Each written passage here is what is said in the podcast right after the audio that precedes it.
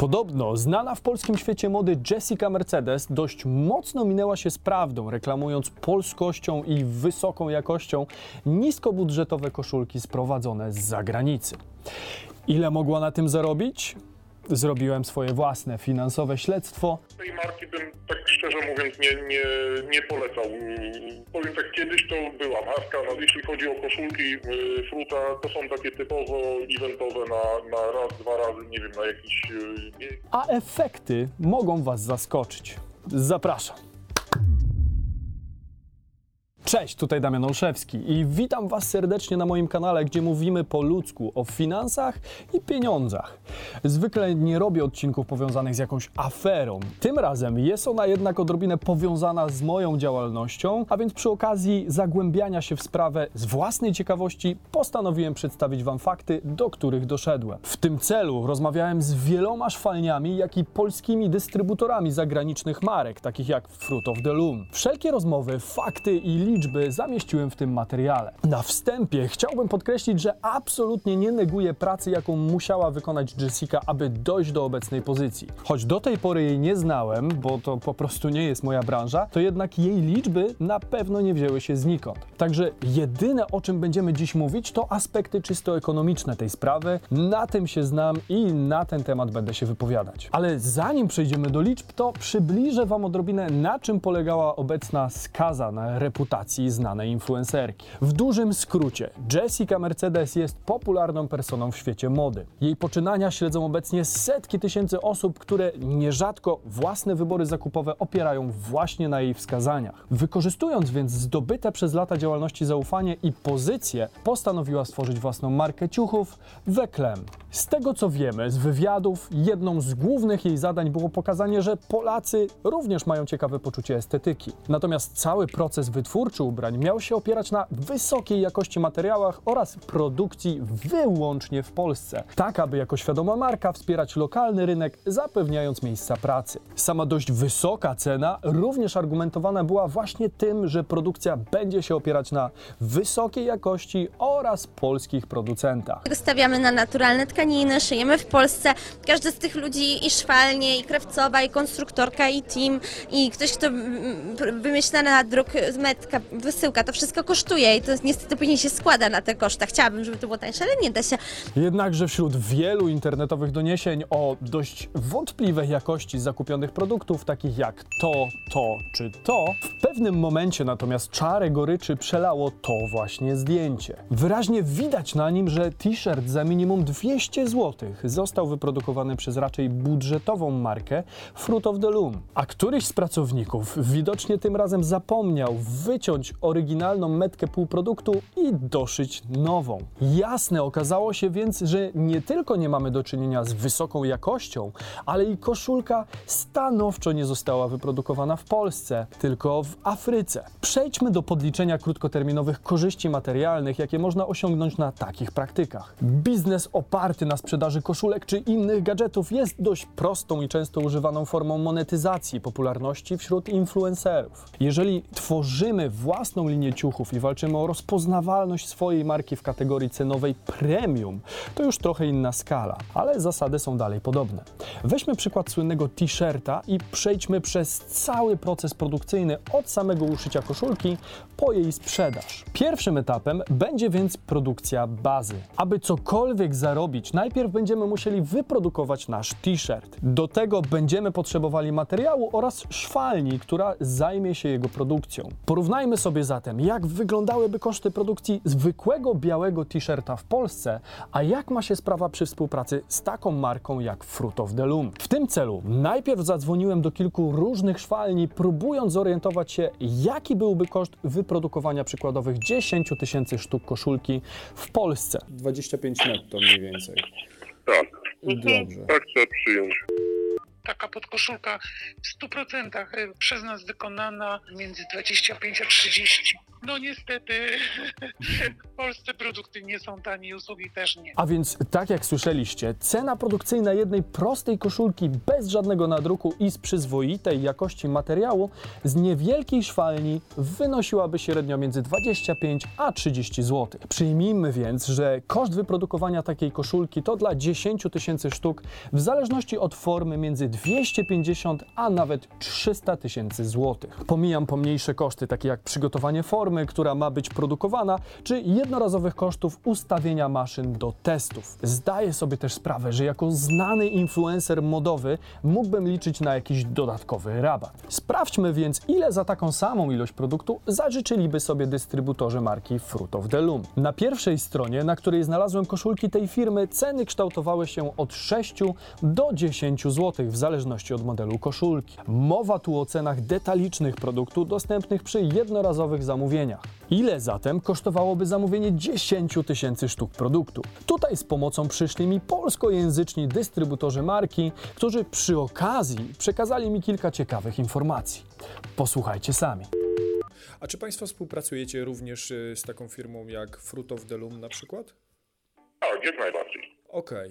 Jak, To- jak najbardziej z tym, że akurat tej marki bym tak szczerze mówiąc nie, nie, nie polecał. y, szczególnie, bo y, powiem tak, kiedyś to była marka, natomiast teraz y, już te, te produkty są y, gorszej jakości, a gdyby pan nawet szukał czegoś budżetowego, to byśmy proponowali jakieś inne marki które są sprawdzone przez, przez y, naszych klientów. Powiem tak, to są takie, to są raczej na przykład jeśli chodzi o koszulki y, Fruta, to są takie typowo eventowe na, na raz, dwa razy, nie wiem, na jakiś y, bieg, na jakieś wydarzenie. Natomiast tak czy owak chciałbym zobaczyć, jakie są st- stawki, e, bo z tego co słyszałem, oni mają dosyć dobre ceny za takie produkty. Tak, na pewno mają najbardziej konkurencyjne ceny.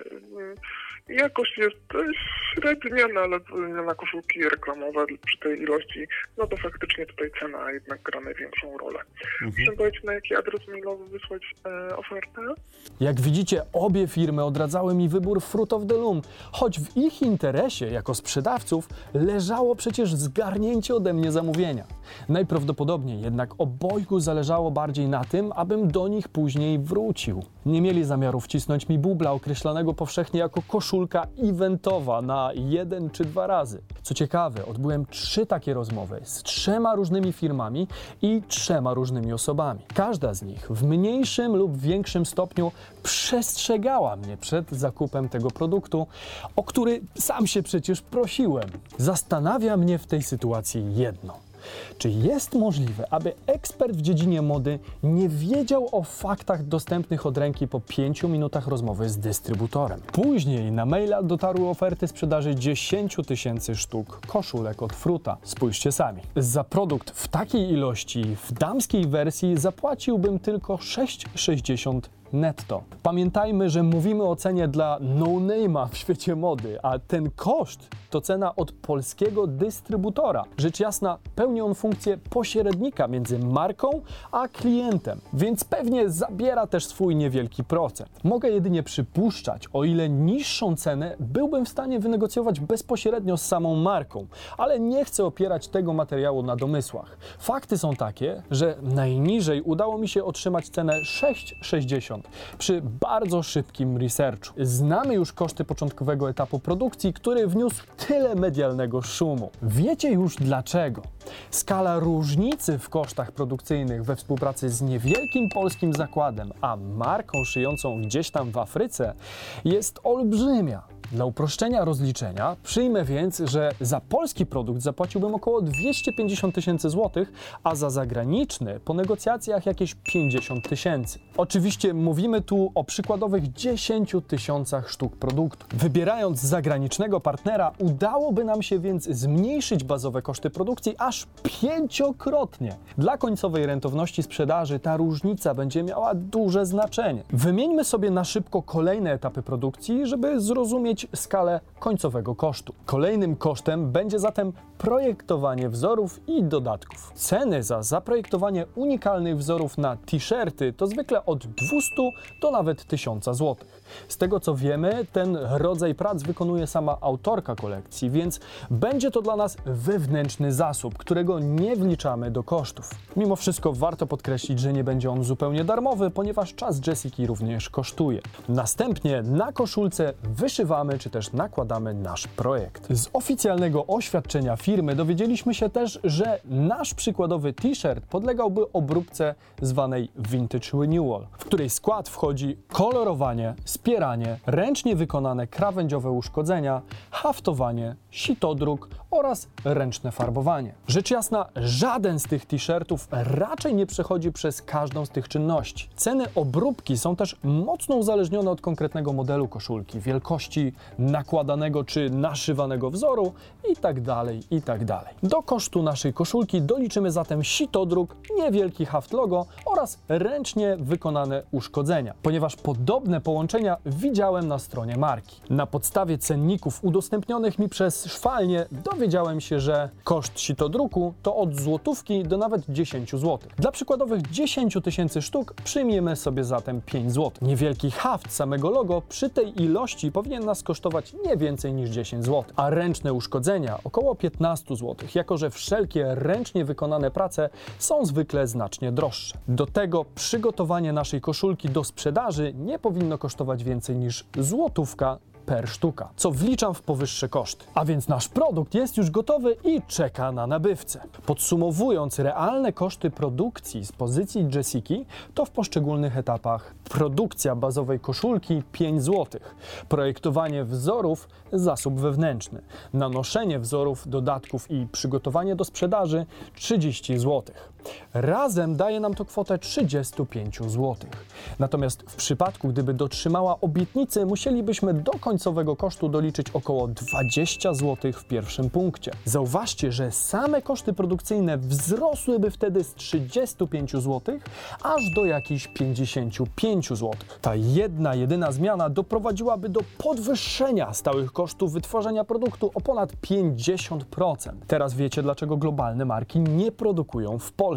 No ale co z naszym zyskiem? Same t-shirty sprzedawane były w najtańszej wersji za 199 zł. A więc gdybyśmy odjęli od tego koszty produkcji, wyszłoby nam jakieś 165 zł przychodu na każdej sztuce zamiast 145 zł, gdybyśmy zrobili wszystko po bożemu. Czy to było tego warte? Sami ocencie. Oczywiście należy zaznaczyć, że powiedzieliśmy sobie wyłącznie o kosztach produkcyjnych, a niewątpliwie w cenie każdej sztuki ukryty jest też koszt prowadzenia działalności, choćby ZUS czy koszta biurowe, cały marketing zewnętrzny, łącznie z punktami w galeriach, obsługi klienta czy też podatków. Jeżeli chcielibyście zobaczyć pełną rekonstrukcję każdego z kosztów takiego biznesu, to dajcie znać w komentarzu. Na ten temat można by zrobić cały nowy odcinek. Podsumowując, w samym cięciu kosztów nie ma absolutnie nic złego, dopóki nie podtrzymujemy identyfikacji marki w oczach klienta na fałszywym przekonaniu. Pytanie, czy prócz strat wizerunkowych, jakie niewątpliwie dotkną Jessikę,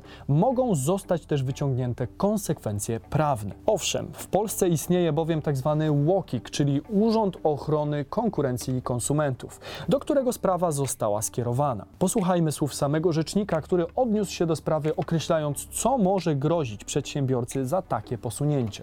To mówimy o karze finansowej do 10% rocznego obrotu. Więc jest to element dotkliwy dla przedsiębiorców, e, ale oprócz niego mówimy o stracie wizerunku, który może być niejednokrotnie i utracie rynku, który może być równie dotkliwy dla samego przedsiębiorcy. Oczywiście po ujawnieniu całej sprawy Jessica zobowiązała się zwrócić pieniądze niezadowolonym klientom. Pytanie natomiast, czy to wystarczy? Jeżeli zwróci e, e, pieniądze, to wcześniej jeszcze musimy dysponować informacją, ile osób zostało wprowadzonych w błąd i dopiero wówczas, po uzyskaniu tej podstawowej informacji, będziemy w stanie stwierdzić, czy mamy do czynienia z naruszeniem zbiorowych interesów konsumentów, czy nie. Jak widzicie, Łokik jest dość wyczulony na takie praktyki, a kary liczone z poziomu obrotu mogą być dość dotkliwe. Ocenę etyki takich decyzji, czy samej ich autorki pozostawiam Wam, ponieważ bardziej zależy mi na rzetelnym ukazaniu faktów czysto ekonomicznych. Natomiast jeżeli kogoś interesuje moja subiektywna opinia,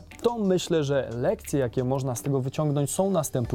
Po pierwsze, zaczynanie od zera w przypadku przedsiębiorcy czasami jest błogosławieństwem. Posłuchajcie wniosków Jessiki. Jeśli ja nie potrafię być przedsiębiorcą, pilnować czegoś od A do Z, nie powinnam się pod tym podpisywać. I tego żałuję. Może to jest lekcja dla mnie, że nie powinnam mieć marki odzieżowej i że się do tego nie nadaje.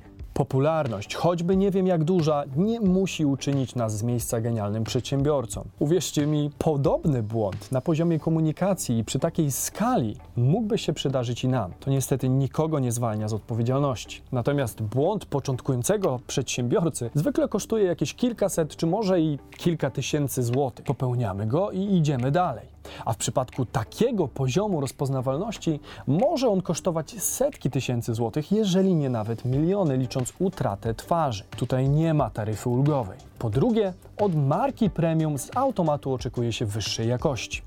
A więc jako twórcy marki z wyższej półki musimy być szczególnie uważni nie tylko na punkcie samego wykonania produktu, ale i obsługi klienta. Nie warto w takim przypadku oszczędzać.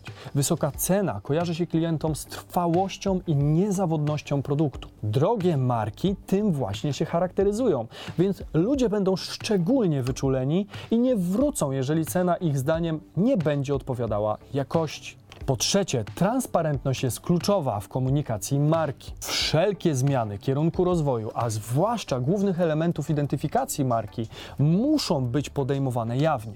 Wszelkie zatajanie czy niefortunne sformułowania przy tej skali działalności mogą mieć potem opłakane skutki. Ta sytuacja przypomina nam pewną starą prawdę. Mianowicie, że na reputację pracuje się całe życie, a stracić można ją w jeden dzień. Czy w tym przypadku wszystko rozejdzie się po kościach? A może jest to już koniec dla marki Weclem? Napiszcie, co sądzicie na ten temat w komentarzu. A jeżeli podobał Wam się ten odcinek, to kliknijcie subskrypcję i dzwoneczek, aby nie przegapić kolejnych materiałów. Oraz obserwujcie mnie na Instagramie. Do zobaczenia za tydzień. Cześć!